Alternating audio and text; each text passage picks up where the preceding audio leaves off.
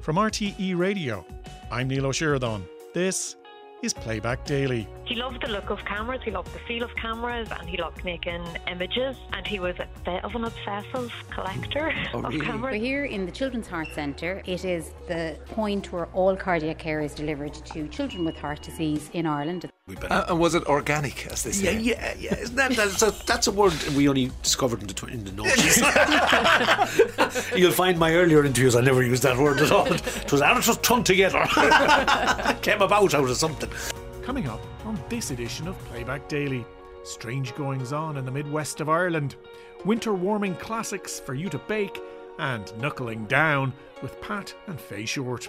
That's all on the way over the next hour of the radio catch-up show whose knuckles are so down, they're dragging. On this morning's nine o'clock show monologue, Brendan Courtney got stuck straight into the, as he called it, gossip from around the country. The Park Hotel, you know the luxury Park Hotel, uh, Francis Brennan and John Brennan's be- stunning hotel in Kenmare, was put on the market in May and it's sold. It's actually been sold. The forty-six luxury, forty-six bedroom luxury hotel has been sold. Now, the Park and its sister hotel, the Lansdowne, which I've actually been to as well. It's kind of a boutique hotel in the more in the village where the, the Park Hotel is in a bit of a park, obviously, in Kenmare. We're, we're, we're put on a, a combined price tag of twenty point five million in negotiations, left out the Lansdowne now for now. And an Irishman, uh, Brian Meehan, originally from Dublin, has bought it. Uh, he is the former chief executive and chair of a company called the Blue Bottle Coffee Company, a Californian-based ethical coffee company. He was a majority stakeholder. He sold that company in twenty seventeen to Nestle for an incredible four hundred million. Uh, he's a serial entrepreneur, obviously. He co-founded the Nude skincare brand with Ali Hewson, uh, Bono's lovely wife, um, and he exited that successfully. And he opened seven Fresh and Wild organic food markets. If you've been in London, you'll have seen them. And he sold that company to Whole Foods in two thousand four. So this guy knows what he's doing. Originally from Dublin, he's acquired the Park Hotel. Good for him. Now, what I can't figure out from this, and I've been to Kenmare a few times. I've never been to the Park Hotel, would you believe? But I've been, uh, would you believe? uh, but I haven't. Uh, and I, I know that people are very connected to the hotel, and lots of people we met, you know, have worked in as waitresses and chambermaids and all that. Um, the Brennan brothers have been associated with that hotel uh, for forty years. Francis Brennan bought the property in nineteen eighty-six out of liquidation. Um, John Brennan is currently the managing director. And then they had an investor, Fergal Norton, came in as executive chi- uh, chairman. Um, he's of the Glen Diplex Group. Anyway, whatever. The hotel staff are going to remain in place. Uh, but the report tells that Brian Meehan and his wife, Tara, and their three daughters are, are going to have an active interest in the running of the business. And you can, you know, this man is a busy guy, lives in California. So they're obviously big fans of the hotel, as a lot of people I know who've stayed there are, okay? A little quote from the new purchaser, Brian. He says, "We're honoured that John and Francis are trusting us to take care of the team and the guests at the Park Hotel. Mm. Uh, we are blessed that the team are so happy to stay and continue the tradition. So I wonder, are John and Francis staying? They're looking to build on the great work around sustainability and attracting more people from around the world." And then there's a quote from the Brennan brothers: "We're thrilled that the tradition of a warm Irish welcome will continue with Brian and Tara." So it sounds like they might be exiting. I don't know. Love to find out. Any thoughts on that? If Francis is listening, give us a call. But uh, anyway, it's good to see that it's, it seems to be being taken over by very capable hands. From the hotel gossip to the cleaning Olympics, in which I hope there's an Irish team competing, via Brendan's own rage cleaning technique. We were talking about uh, the uh, cleaning Olympics, or housekeeping Olympics, which were taking place in Las Vegas recently, which is where they compete with mopping and hoovering between all the hotels, and it's a bit of fun. And it's gone for over thirty years. And we stumbled across this lovely article in The Telegraph, which is a poll of cleaning music that inspires people when they're doing their chores at home. Do you listen to music when you clean? So I discovered in the last eight years that if I'm irritated or annoyed, all of a sudden the herb drawer is upside down and I'm cleaning, or the hot press is whipped apart and I'm cleaning. I like, I'm very deliberate. I'm a toothbrush kind of tile person. I like to clean. Um, and I don't really listen to music when I clean. I, and a couple of times I've had the radio on and the song comes on and it definitely motivates you. Anyway, they polled a thousand adults and, and, and they have done a top ten of uh, adults now, not just ad- adults at home in their ho- homekeeping chores. So not professional cleaners, just to say. Uh, not that that matters. Okay, so in number ten, probably no surprises, is this one. Cause the player's gonna play, play, play, play, play. And the hater's gonna hate, hate, hate, hate, hate, baby. I'm just gonna shake, shake, shake, shake, shake. Shake it off. So that sounds like the kind of song you'd make the beds to. Shake it off, right? Taylor Swift, great song.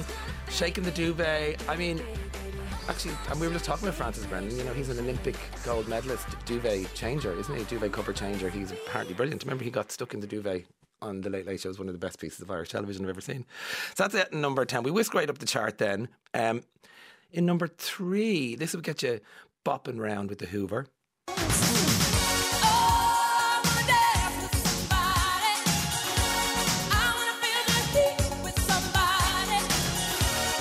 That's just a brilliant song. So that's a bit of a cheat, right? That's just a brilliant song. You probably, well, you wouldn't listen to that in the bath, but it would get you bopping around, maybe cleaning the windows. In, in number two, don't know about this now. In number two, have a listen. Don't stop believing. Hold on to that feeling. No, no, no, no, no. That's just enough of that now. I, I couldn't listen to that now. Journey, don't stop believing. Dreadful, dreadful. But and, and the, we built to number one because actually you'll go, ah, yeah. If you're sitting there listening to this now, um, the number one song that adults like to listen to when they're cleaning, it's quite obvious. Did you guess? I want to break free. I want to break free. I want to break free from your lies. You're so self-satisfied, I don't need you. Skidding in I've in your socks and your boxers with your with your brush or your mop and singing into the mop, yeah? Get your back into it. Get that get that floor done. There you go. The joys of cleaning made more joyful by the addition of pop music you probably can't hear above the roar of the Hoover. But some people will go to great lengths to get the ironing done. Anger, the B B C tells us. Anger over an ironing board abandoned on Ben Nevis. If you don't know, Ben Nevis isn't a person, it's a mountain in Scotland, obviously. An ironing board was abandoned, which sounds like it was left up there to die alone, uh, at the top of Ben Nevis, and it's angered hill walkers in the Scottish Highlands. Photographed last week, uh, was leaning up against the walls of the nineteenth century um, Ben Nevis Observatory. And we're told by this report that it's actually not uncommon for household items to be carried to the top of U K's highest mountains. And uh, then this does make sense as part of fundraising efforts for charities. So uh, Mister John Moore of the Trust uh, has said, look, please leave nothing behind. So we've got a couple of examples. So in April, a former soldier made it to the top of the peak with a fridge on his back. I've actually kind of heard of that, right? And it's obviously fundraising for charity. In in June, a mountain rescuer carried a barbell. Uh, a, somebody else, a somebody else brought a church organ, and then uh, last July, somebody brought a toilet seat. Wow. Okay. But anyway, I suppose, please, if you're going to march up a hill with a fridge on your back or an ironing board, march it right back down again, because that's just messy. Take your stuff with you. But wait, time to go back to the gossip. This time, we're going international. So Bradley Cooper, who's turning into the new method actor of our generation, the new Daniel Day-Lewis. He really is, isn't he? I, we, we know now one of the his greatest performances, loads of awards for A Star Is Born, and he learned the piano. And if you've seen some of the scenes where he plays the piano, and he's actually playing the piano, he learned the piano for that. So he's, he's some dude. It's very impressive. Well, uh, there's much buzz around uh, his new movie Maestro, which I haven't seen yet and I really do want to see. And a, a lot of the talk was around his sort of shocking physical transformation, where he had the prosthetic nose playing Leonard Bernstein, and uh, it kind of sort of glossed over the fact that he spent six years learning to conduct six minutes of music so he could film it live on the set of the film Maestro. Six years learning to play to to uh, to look like he knew what he was doing, conducting six minutes of music. And it's funny because when you watch conductors, right, you do often wonder, well, is, how, how hard can that be? Well, obviously, it takes years and years of practice to do. So, yeah, I, now, the, interestingly, reading about this has made me really want to see it now and really have a look at him conducting and what took six years. I'd love to find out a bit more about that. Anyway, a bit more holiday, bringing it, bringing it back home a little more. I'm very excited, as, as I suppose everybody is. The first trailer of Andrew Scott and Paul Mescal's uh, new movie, All of Us Strangers, has been released ahead of the film's arrival in Irish cinemas in the new year. A lot of talk about it, a lot of pictures of the boys partying together. They look like great mates all together. Um, a quick synopsis might give us a little insight as to what the movie starring Andrew Scott and Paul Mescal is. The synopsis says, one night in his near-empty tower block in contemporary London, Adam, played by Andrew Scott, has a chance encounter with a mysterious neighbour, Harry, played by Paul Mescal, who uh, punctures the rhythm of his everyday life, and a relation develops between them. Um, so then it, uh, Claire Foy and Jamie Bell p- play Andrew Scott's parents thirty years ago when they died. So it's obviously it goes back and forth in time, and it's obviously some sort of love story. It sounds very, very interesting. So I'm very excited to see it. But uh, he was uh, Andrew Scott was interviewed um, at G Q Men of the Year Awards by his hot new presenter, Amelia de Moldenberg. Uh, she's hosted Chicken Shop Day. She's she's as, as English as they come. And he asked her, uh, she asked him a, a bit of a cheeky question about Paul Mescal, but she got his name wrong and he corrected her. I love it. Have a listen to this. I'm really excited for your new film with Paul Mescal. Yes, Paul All Mescal. Of Us Strangers. Paul Mescal. Sorry, Paul Mescal. Is that how you say it? Yeah. Paul Mescal. Yeah, get it right. Is he a good kisser? Uh, Paul is a good kisser, yes. Okay. Yeah. I'm just wondering. For journalistic reasons. Yeah, just for journalistic. journalistic yeah, yeah, yeah, my investigative God. journalism. Yeah. A little bit fruity on Friday. Sorry, I didn't know about the last bit. There you go. But it's Paul Mescal. Is that how you say it? Yes, that's how you say it. Paul Mescal. Paul Mescal's pronunciation honour upheld by his All of Us Strangers co-star, and fellow Irishman, of course, Andrew Scott. Fair play, the lads. And well, that's as good a place as any to leave the gossipy musings of Mister Courtney on this morning's nine o'clock show.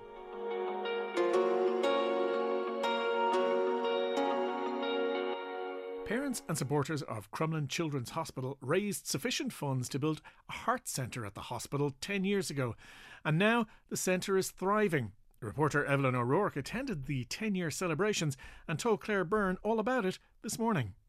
Now, this is a really special, life-saving place in Dublin. Tell us about it. Listen, I'll go to any party, but particularly will. one involving little cute babies. Come on. It was an amazing time to be there, really. The Heart Centre there in Crumlin. And it's a state-of-the-art unit dedicated to providing cardiac care for children up to the age of sixteen. And the idea, Claire, was that I was taken on the journey that the patients go on, right? So I arrive at the door, up by the fish tank that people know so well in Crumlin. And then I met the people along the way. So the medical team, the doctors, nurses, social workers, everybody. And then, of course, I met some of the families there as well, and it is remarkable. It's full of the cutest patients, many of them are babies, and the next bit really blew me away, and it just cheers you up on a Friday, right? Such are the advances in treatment now that eighty percent of the mothers in the Heart Centre know that they will be coming there after their twenty-week scan, so it's controlled, right? Yeah, right so from the get-go. Right from the get-go. So this is compared to twenty percent before the Heart Centre opened ten years ago. It means that the babies don't get as sick now, as many of them don't get as sick now, because the intervention, the intervention is waiting for them, and the relationship starts with Crumlin there. So while we're absorbing all that, which I think is pretty amazing, let me start with my first stop on the tour, where I met Professor Orla Franklin, who is a human dynamo, as you'll hear. She was waiting to welcome me in, and as you'll hear from her, she's extremely proud of her team and their work there. So we're here in the Children's Heart Centre. It is the point where all cardiac care is delivered to children with heart disease in Ireland at some point in their journey. All the cardiac surgery is done here, all the cardiac catheterisation is done here. We are delighted because it's ten years old. We built this ward as a collective ten years ago using one hundred percent charitable donations. Absolutely amazing. We are indebted to the bake sales, the tractor runs, communities around Ireland who recognised that a child from their community had been treated in Crumlin at a time when they needed to be treated in Crumlin. We wanted to create a ward that parents would walk into and go, I have arrived. This place can deliver the care that my child needs, and I have confidence. We wanted to build it to a model. We had all come back, the best centres all over the world, and we wanted to replicate that here in Dublin. And we knew we could do it. We built twenty-seven inpatient beds and six day ward beds. You used the phrase cardiac disease. What does that look like in these tiny infants? Explain that to us if you can. Well, You're laughing at me now. I'm laughing Impossible at question. It is tricky. I mean, it's the first thing you've walked around and you've seen our babies. Your heart is the size of your fist. So for the babies that you've seen in the beds down there, their heart is the size of their fist. The heart is complex. It's the organ system in the body that's most likely to go wrong. That range from things that we can readily fix with cardiac surgery and intervention to things where we cannot fix the cardiac problem, but we can make it a lot better. And so for some patients, for about eighty percent of our patients, we can fix it. Things you'd hear like a hole in the heart. Oh, we can these phrases yeah. we hear. In this institution, if you have a hole in the heart, you're going to have a really good surgery or catheter intervention. You're going to walk away from that heart disease. You're going to live one hundred years. I was fascinated when you said the hole doesn't get bigger. No, it doesn't. You know? yeah, yeah, the damage is done by the fact that the hole is present at the beginning. You so, patch it. So you know when you buy a waterproof coat? Yeah. yeah. Gore-Tex also make patches. Cut the patches, tack it on, and then over a period of months the patch gets covered by endothelium, just like what's on the inside of your mouth. The patch is embedded now within the heart. And, and off you go. Off you go and you live your life. For the majority of our patients, that's their story. Oh, she's full of hope and positivity. I know. I like that. Now, we mentioned earlier the centre that we're talking about, it was built with hard earned fundraising money from parents and the wider community. This was over many years, a long-term effort. Will you just remind us of the scale of what they did? I know, it's incredible. I mean, all those bake sales, et cetera. It cost four and a half million euro, and that money was raised entirely by private donations and fundraising contributions through a mad range of activities and events. What a legacy, you know, for the dedication there. And the thing that strikes when you walk through the centre, it's up there on the third floor. The first thing that strikes when you arrive in is how bright it is, how airy it is, and how the individual patient rooms are appropriately large and comfortable, because we hear about overcrowding in the rooms and such. On this floor, the rooms are really comfortable so family can stay. That is mm-hmm. the big key thing here. And the idea was that that's part of the success of it. So there's plenty of space in each individual room for parents. There's a playroom and a hospital school, and there's beautifully designed, actually, outdoor spaces on the third floor too. So, you know, and you need this because, as the team tell you, nobody, of course, wants to be there. Of course, right? But it's the experience when you yeah. are there and you have to be there that exactly. will make the difference. And it's daunting, but they wanted to be that, exactly. Make it as comfortable as possible. So of course I had to meet a patient, because you know me, I went straight in. So I went in and I met Maya, who's two years of age, and she's been in uh, Crumlin there for the last three weeks with her parents, Sinead and Shane. And here they told me more about their experience at the centre there, starting with us chatting with Maya, her first interview on radio, uh, about the fancy dress parade that they had organised earlier in the ward. Maya, do you like the nurses here? They're lovely, aren't they? The doctors fix your heart. Mm. Were you in the parade? And who did you dress up as?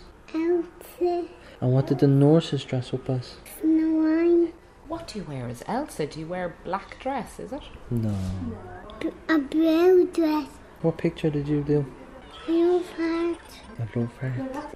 So Maya, my daughter, has complex congenital heart disease, so she's had two open heart surgeries. So her first surgery was when she was three months old. She had her second one there three weeks ago, so she has a replacement valve. No. You're saying it very calmly, and that's yeah. great and good on you, but I mean that's really scary. So I had a normal pregnancy and I gave birth to what I thought a healthy baby girl, but when she was three months old her breathing was a little bit off, so I went to the G P and we ended up coming here, and it turned out she was in cardiac shock, and then she ended up in I C U that night. And then we met Doctor Franklin, who informed us that she has congenital heart disease and that her mitral valve didn't form correctly in the womb, so she'll have a lifelong condition.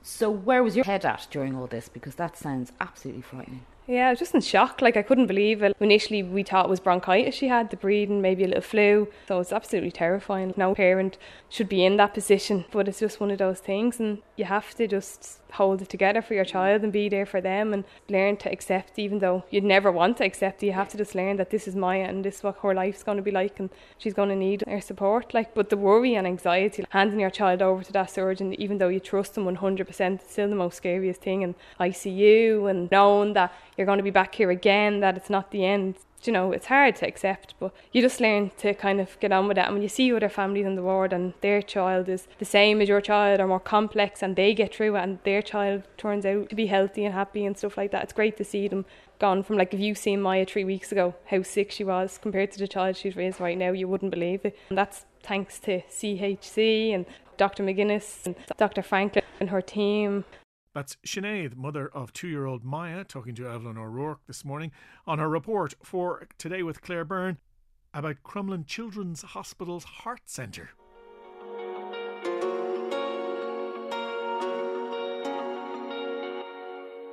on this afternoon's live line, Anne spoke to Joe Duffy about her daughter Rachel, who's twenty-two next week.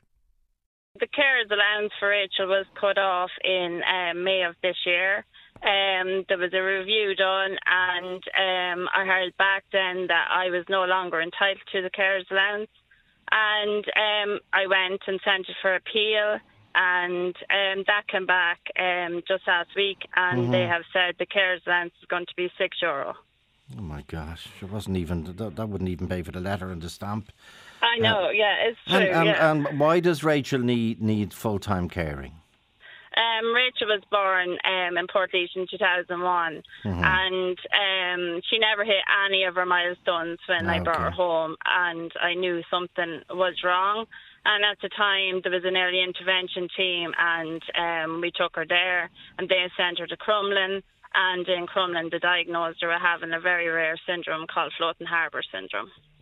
And what does what care does that That, entail? That means that Rachel is need, needs to be washed, changed, fed, everything done for her. She can't do anything for herself. So it's twenty-four seven? Absolutely, twenty-four seven, every day of the week. three sixty-five, yeah. That's it, yeah, absolutely. And, I mean... I just think it's so unfair that I'm penalised because my husband is out working and I'm the one staying at home and like providing like a service. Mm-hmm. And I suppose I never looked at it in that, I know that, I know in that, that regard, like because she was my own. But it's it is very true. Like you are providing a service, and um, if she was to be looked after anywhere else, which of course we don't want her to be at all, yeah, um, course, yeah, like yeah, it would cost yeah. it would cost a lot of money. Um, so, so, so um, uh, did they, they're saying your carer's allowance would be six euro per week. It'd be six euros per week, six euros per week, because it's a means test of payment, and that is that is what with what Aidan, my husband, earns. That is what we mm-hmm. are going. I am going to get as the carer's allowance. So, so, like, I mean, it's just so it's just so unfair because, I mean, like. You're penalised. I can't go out to work to earn my own living, like, yeah. and I am penalised because I have to stay home with Rachel and take care of her. And you're looking, I'm sure. I know Rachel is very beautiful, but you're looking at sure, uh, I'm sure, at other twenty-two-year-olds going about Absolutely, their Absolutely, they're out there. They're in, I have a niece. She's gone to college. She's out, you know, doing her things, mm-hmm. seeing the world. Like, and Rachel will never be able to do that. Like, she's going to be at home with us for the rest of her life and needing that complex care every day mm-hmm. for the rest of her life. And that is the reality of it. And the state has decided that that complex care you, you will be giving every day, twenty-four seven, yep. three sixty-five, re- repeating, yep. is worth eighty-five cents a day. And that's it. Six that's euro what I was down to. Yeah, six euros a week. And I was like, it was just like, it was a sick joke when that came true to me in the letterbox. And I mean, I never, I never kind of, I suppose, ever looked for anything outside of that. Like, you got mm. it wasn't a lot, but it was, it was some recognition for, for, for looking after her. But to get six euro a week, That was that was the insult. It wasn't then even about the money anymore. Yeah, it was yeah, about yeah, yeah. it was about the insult of that, and of course for everybody else that is doing the same thing as I'm doing, and that same thing is happening to them. Even even if they said, and I know it's means tested. Yeah, it but is I'm sure. But like, um, but I'm sure your husband is out looking after your yacht and your holiday home in Portugal, Florida. No. It's yes. definitely not like he works. He works. He's in Dublin most of the time. His job takes him to Dublin, yeah. and he's working. He leaves the house. We live in Offaly. He leaves the house at half five. He yeah. wasn't home several evenings this week t- till eight o'clock because Good traffic coming out of Dublin is horrendous. Oh, horrific. But he's a yeah. hard worker. That's my point. For for the state he's to turn around and yeah, say absolutely, yeah. for the state to turn around and say your family.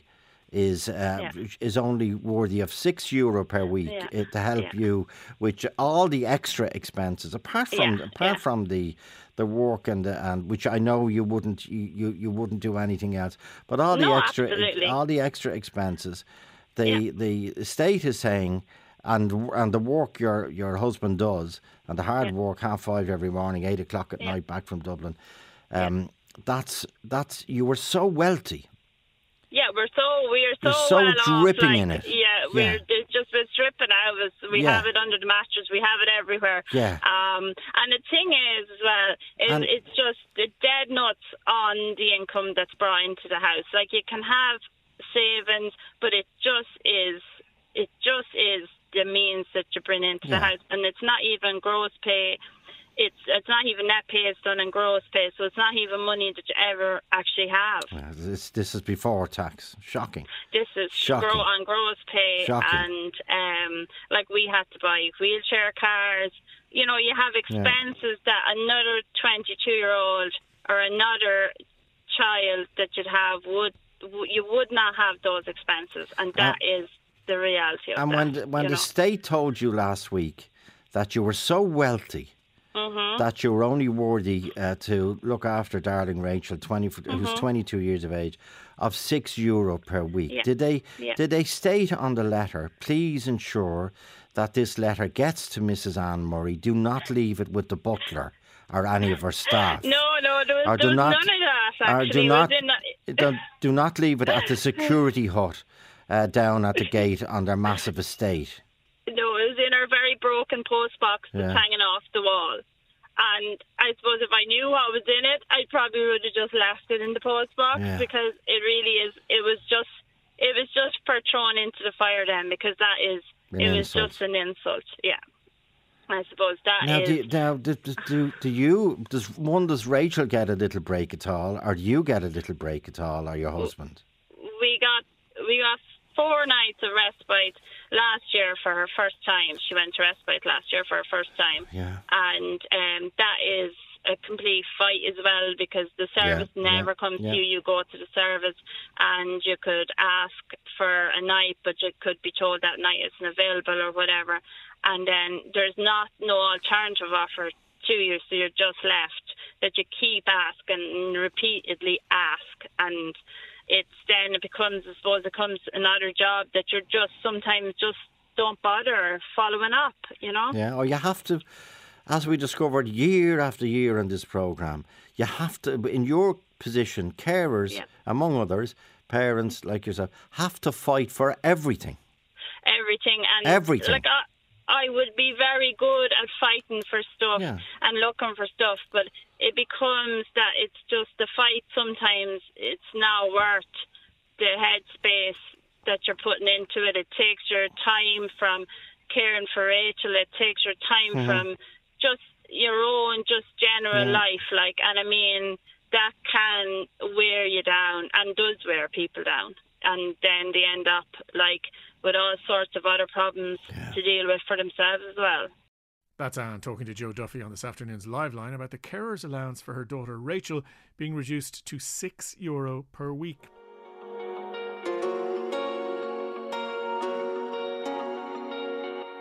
Chef Brian McDermott wants to get people making the simple desserts, the winter warming classics, as Claire called them this morning.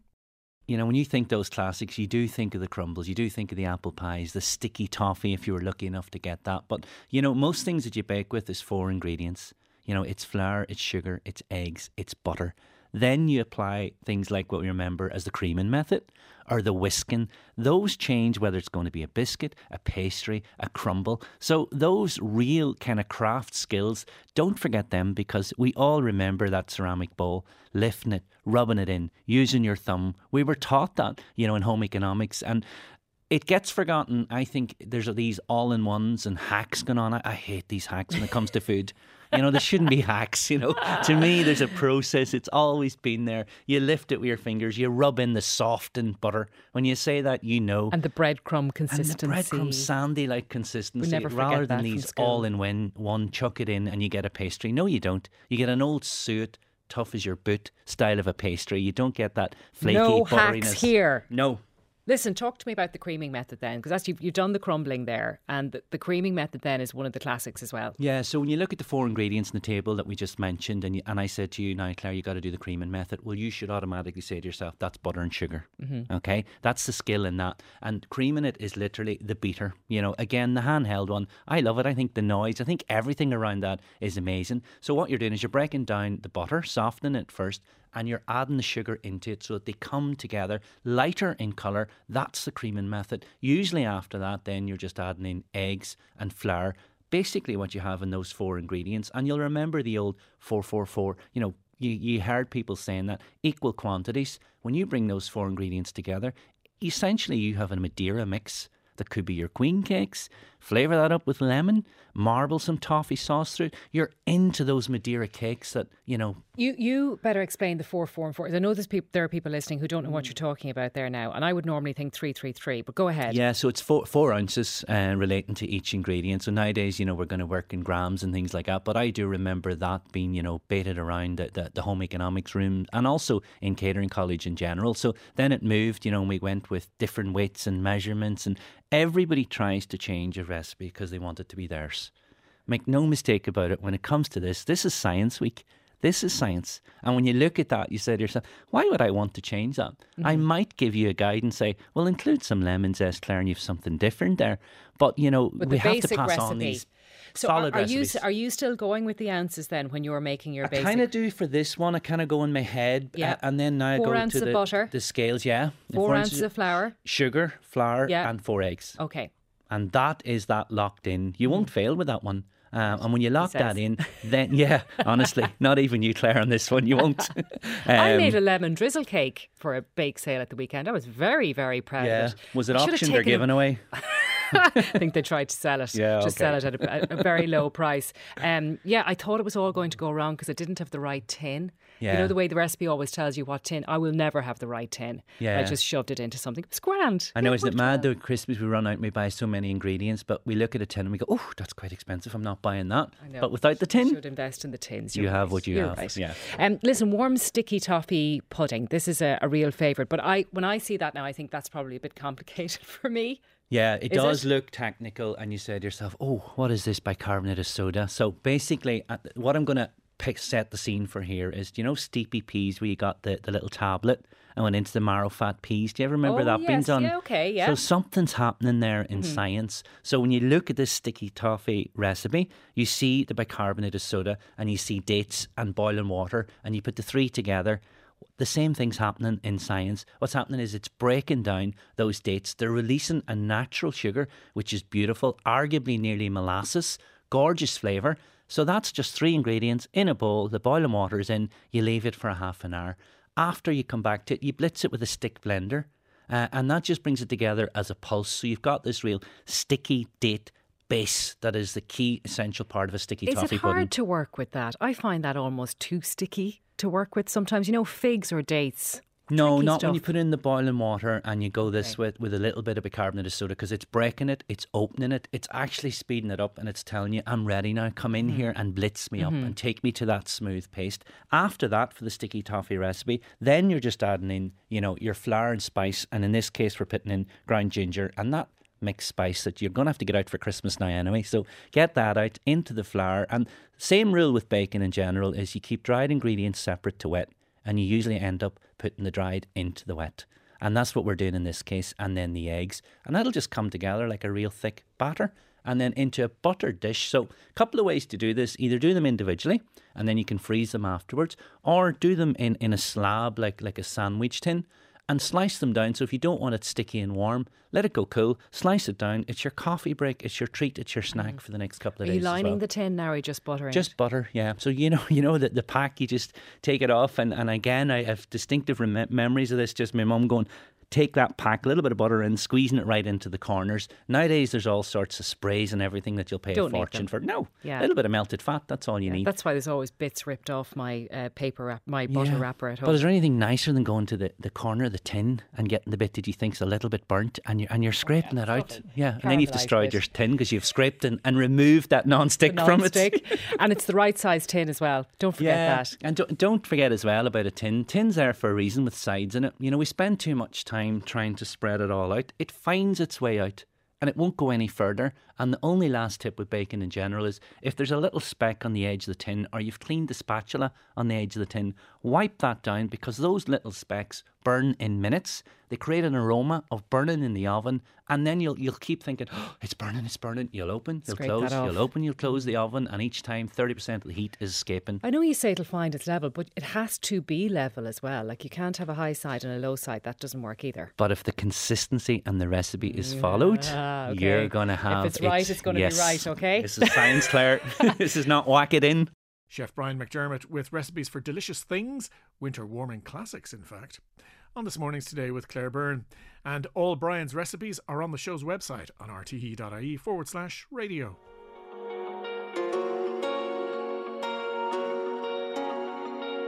The Slow Camera Exchange. What is it, and why was it set up? These are some of the questions Brendan Courtney put to his guest, artist and educator Jessica Marb, on this morning's nine o'clock show. So the Slow Camera Exchange is a partnership with the Cork City Library and also with Cork Film Centre. And it's a project that um, is allowing access to analogue photography. Um, so we have kind of a few strands and ways that people can engage. There's a strand for individual artist borrow cameras. We've made some of the cameras into kits that facilitators and so, artists... So hold there for a second, right? Because I, okay. I, so I, I kind of get it now, but the Slow Camera Exchange, and just just the bit between that and explaining analogue cameras to, to the listener. So just explain that bit for me. Okay, so an analogue camera is a camera um, where the light exposes the image onto film the cameras rather we grew than up with. digital format. The, the cameras we grew up with, that's fair enough to say. Exactly, yes. Yeah, yeah, yeah. Would you say old-fashioned cameras? Um, no. Yeah, that could be a way of yeah, saying yeah, it. Yeah, yeah. Um, but there's kind of a new trend that they Definitely. don't seem so old-fashioned anymore. one hundred percent. There absolutely is, yeah. So yeah. Uh, you have donated a lot of cam- slow cameras. And is it okay to call them slow cameras? Well, we've called the whole project the Slow Camera Exchange because I just like the concept of slow.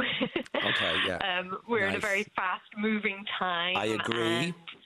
I think analogue photography gives us a chance to, it's a lot more considered process than digital, although I, I love digital photography. And you know what, well. you just struck a chord at me. You know when you see somebody at a at a monument or on a, in Santorini, and they're taking hundreds of pictures with their iPhone. What I, yeah. I, I, I turned into this kind of crazy man who goes, you know those ca- pictures have to be stored somewhere, and that they are bad yeah. for the environment, because they do get stored, don't they? So actually yeah. slowing down is actually good for the environment as well. Yeah. And people tend, when they're using analogue photography, when the process is more considered, um, usually people frame one really good shot and take one really good considered shot rather than one hundred images. Okay. Um, so tell us about how the Slow Camera Exchange came about. So my husband, who passed away um, five years ago now, I'm sorry. he was an avid photographer. He was crazy about cameras. He loved the look of cameras, he loved the feel of cameras, and he loved making images.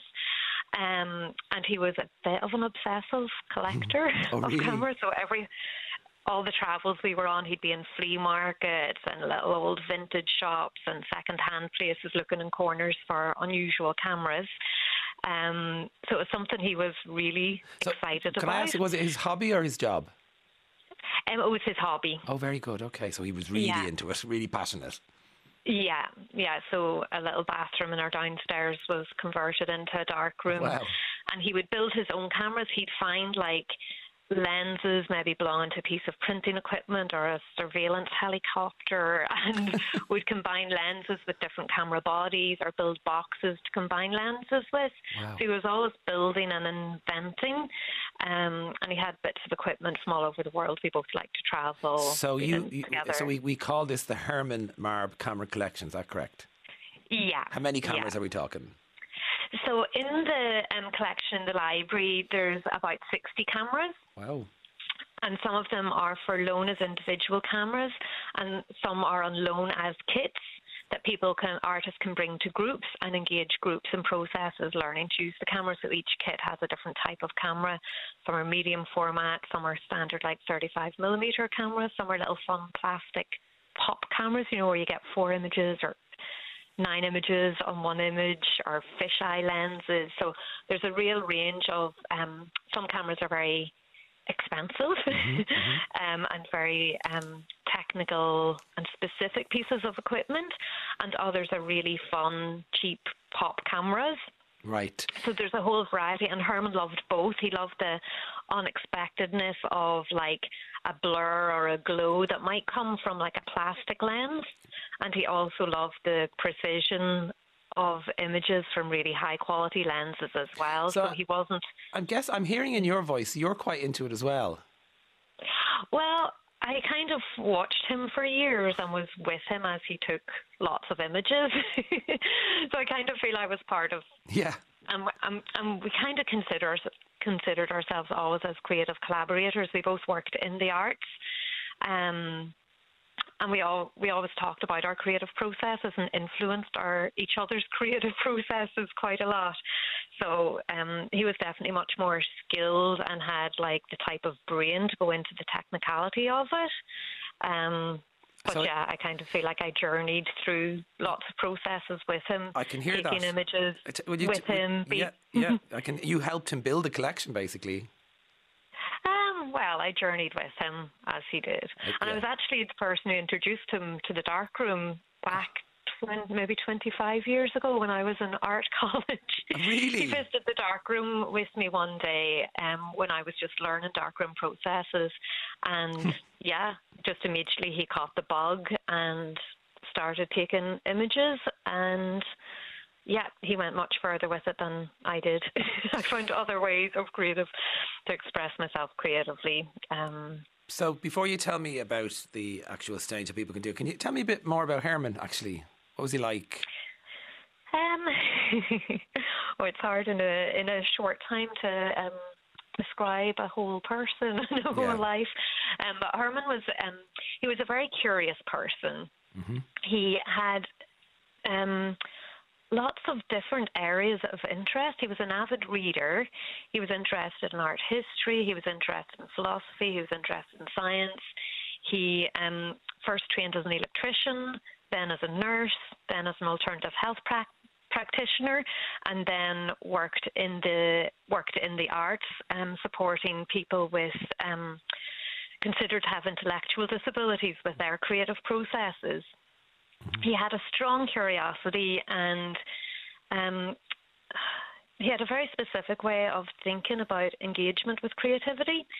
He never considered the people he worked with to have disabilities. He considered them as creative collaborators who had very specific ways of seeing the world. And he was really curious and excited to see their creations. I'd say one of the words that would sum up a big part of who Herman was was curiosity. mm. um, he and he amazing. had a way of of pulling together like different people and different ideas and different concepts to create something really interesting. He sounds amazing. Um, so he brought his photography to a lot of what he did, and a lot of the work he did, the group of artists he worked with went by the name of the Gasp Artists. Um And yeah, he used to, they had been in like a a day centre, like a service for people with intellectual disabilities. But his vision was to be in the city centre where the artists would be part of the cultural life of Cork City, which they did become. Um, so yeah, they did a lot of visual arts projects, and often his photography came into it as a way of engaging with people and a way of creating conversations. So, for example, I actually collaborated with him and his artists on a project with a lovely little um, coffee shop called Alchemy on Barrack Street, where he brought in one of his big old-fashioned, huge bellow cameras, large format, you know, that takes big eight by ten yes. images. And they had like a photo morning that the regular users of the cafe could have portraits made, either as individuals or with a friend or partner or dog. Mm. Um, and then they did a whole project where the artists responded visually to the photographic images.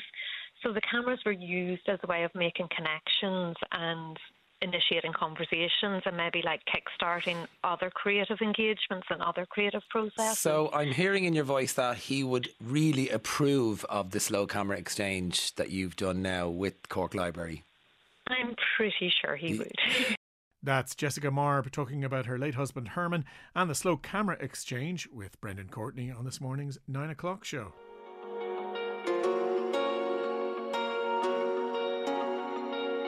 Comedian and actor Pat Short is currently on a seemingly never-ending tour with his daughter Faye, performing their new show, Knuckle Down.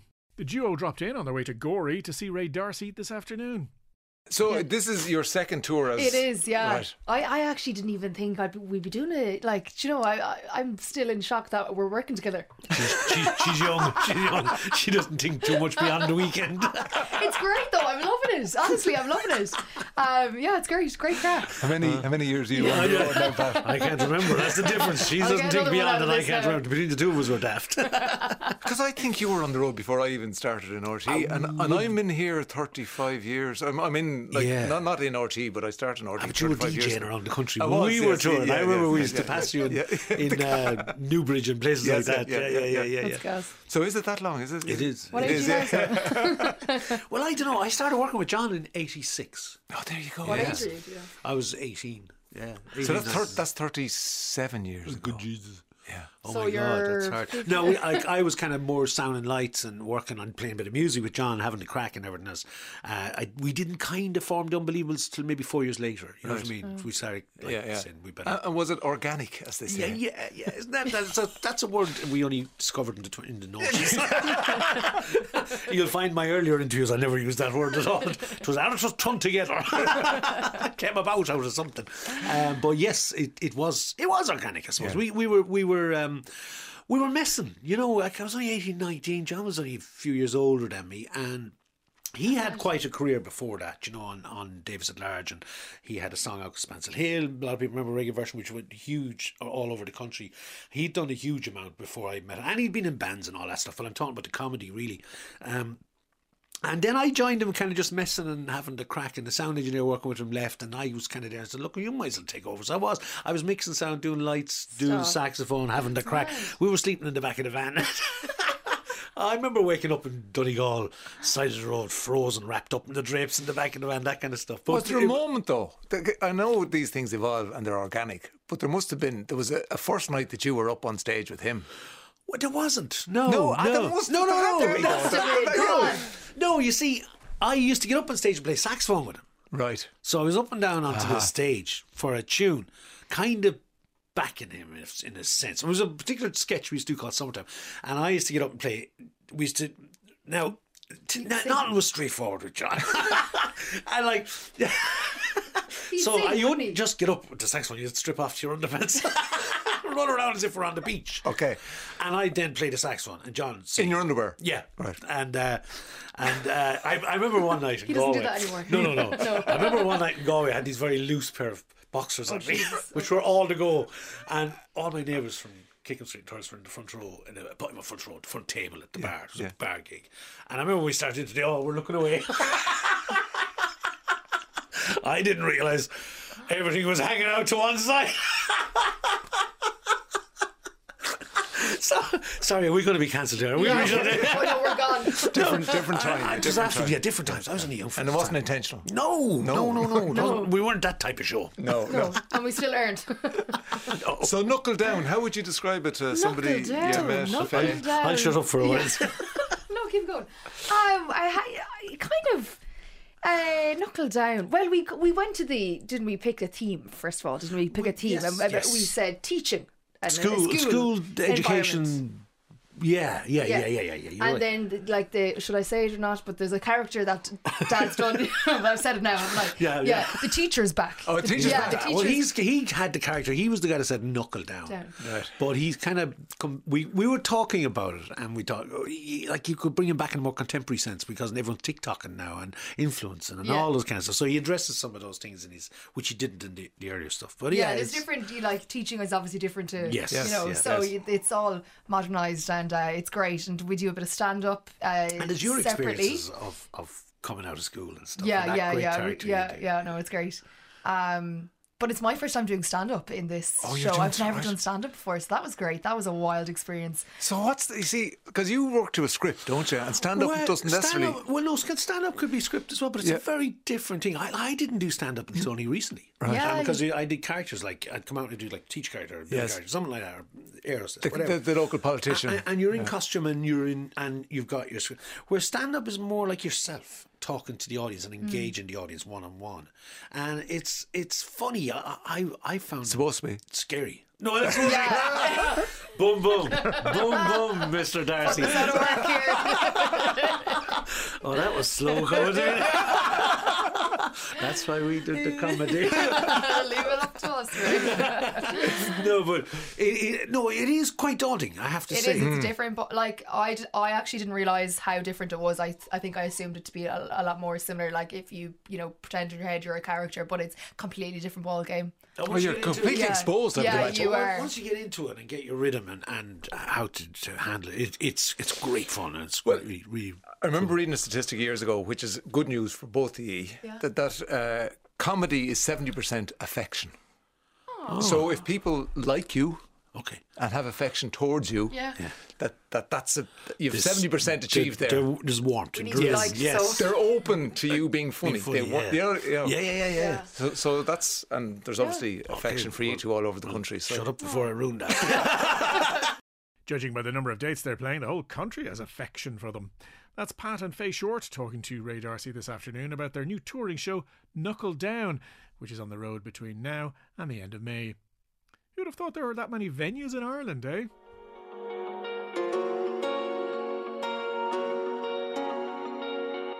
Finally, for this edition of Playback Daily, strange goings-on in the West. This weekend, Ennis County Clare will host the first annual Midwest Magic Convention. Organiser Leon Anderson spoke with Brendan Courtney about the convention and his own interest in magic on this morning's nine o'clock show. What was yeah. your very first magic trick? It was making uh, uh, a red, small red silk handkerchief disappear into midair. Amazing. How old were you? I was seven. Cute, cute. Okay, I so then, seven. so then. I remember it. Yeah. Go on. You should bring it back. Bring it back, Leon. Tell me it's this. It's still available. You can still get it. It's probably still in magic sets nowadays. You can still buy it, and it still fools people. So it's still there. Brilliant. Tell me this. Uh, so then, how did you sort of reconnect with it then when you were a little older? Yeah, so it was. Uh, I was at home on, uh, again all around Christmas time um, when David Blaine's T V special aired uh, on Irish T V. I think it was Channel Four, maybe in nineteen ninety-nine. So um, I was just uh, getting into my twenties. And just to say, David um, Blaine probably was the first in the U K and Ireland that we saw was first up close street magician. He was kind of cool and, and streety, wasn't he? He was, but believe it or not, just a couple of months before that on Channel Four, there's, I have to I have to announce this because this is, this is a big debate. Paul Zenin from the from the U K actually had a T V special on magic, walk around magic, just before David Blaine. Oh, wow. Well, I suppose David Blaine came from Fox T V, so he had a lot big big Listen. budget behind him. It came from America. Everybody was like, yeah. You don't have to tell and, me about uh, the cut and thrust of broadcasting, anyway. So go on. Then. so then, but go anyway, on. So that's how it started. And I remember uh, on David Blaine's first T V special, he was doing a couple of tricks that I was kind of familiar with, and I was like, gee, I know what he's doing there. Brilliant. And I kind of pulled out a deck of cards and I started messing around, and I, I grew up in Moyras uh, in Limerick, so I uh, opened my front door and there was a few guys outside, and I said, come on over and I'll show you a trick. And they were all blown away. Oh man, David Blaine did that the other night on television, you should do that. And that's basically how it's all started for me. Um, and then you bought your first magic trick set in the, the in Ireland's only brick and mortar shop, the Magic Shop, yes, which is in Limerick. The Magic Shop, yes, it was. I um, wonder do people believe, is it still there? No, it's not. Oh. Unfortunately, Paddy Paddy Clancy is retired, but a lot of famous magicians would have come through. Even I remember meeting Keith Barry. Wow, really? Uh, in the Magic Shop one day, yeah, and a lot of other magicians. Even Keith Barry shops for tricks. Yes, well, you, you have to start somewhere. I'm not yeah. sure if he shops in brick and mortar shops anymore. I now, doubt but it, yeah. He definitely, he definitely has a team behind him that of does course. all that. Brilliant. He's brilliant. Yeah, of course. So yeah, then you went. To, so you, you you became a magician. Yeah. Wow. Literally became a magician. um, yeah. Started just knocking at doors. Um, my first uh, gig, I suppose, was in the uh, the Royal George Hotel on on O'Connell Street, and uh, they basically let me off in the nightclub, and I went around and I just did some magic in the nightclub for free. I get free in. And, and just that, to that like time. Not to gloss over, you are an award-winning. You're Ireland's best magician in oh six, in two thousand nine, Ireland's best showman in two thousand six, two thousand nine, and the international I, I B M Magician of the Year, as chosen by the International Brotherhood of Magicians. You see, now this is the side of magicianhood I like. That there's a secret.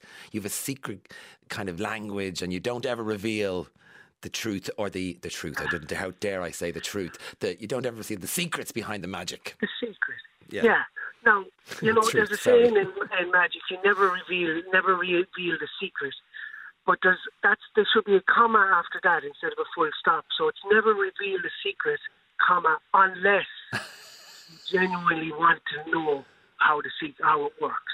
Yeah. Because if we never reveal a secret, then we will never have the young magicians up and coming, because we would never be able to reveal it.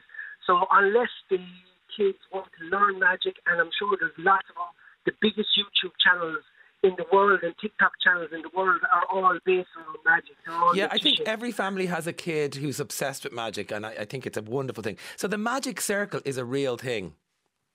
Magic circle is a real thing. It's the biggest, uh, it's the most, I suppose, synonymous with magic in the world. But you have the biggest in the world, which is the I B M, the International Brotherhood of Magicians in America. Like all, all of the big names in magic would have would have been in the in the I B M, um, and still are, like Copperfield. So, so before before we run out of time, quick, quick, quick, tell me yeah. about the the uh, magic convention that's happening in Ennis this weekend, Midwest Magic so Convention. The, Yeah, so the Midwest Magic Convention is happening uh, starting tomorrow from ten o'clock. I have big name lecturers from America, like Sir Jay Sankey, who creates magic for David Copperfield, David Blaine, Dynamo. So he's a big, big creator. Fantastic. So he's, he's on his way to, to Ennis. And on Sunday is the big thing, is the big gala show at three o'clock on Sunday. Tickets are available on midwest magic convention dot com uh, or available on the door. So if you have nothing to do and you're around the Ennis, Galway, Limerick, Clare area, Tipperary, and you want to bring your family out to a family show on Sunday, this is the place to be. We have the and have, you, have, you, have you said the location? Where is it on? It's on Tracy's. It's in Tracy's West County Hotel. Oh, the West County, yeah. In Ennis, uh, fantastic hotel, and the staff and are fantastic down there. They're Listen, all amazing. Ha- so. Have a great time. I hope you discover some more secrets. Brendan Courtney talking to the host of the first annual Midwest Magic Convention, Leon Anderson. The convention takes place in Ennis, County Clare, this weekend. And that's all I have for you on this edition of Playback Daily. The programme was compiled, written and edited by me, Neil O'Sheridan. Don't forget you can listen back to all the programmes featured on Playback Daily on the R T E radio app. Until the next time, thank you for listening and good luck.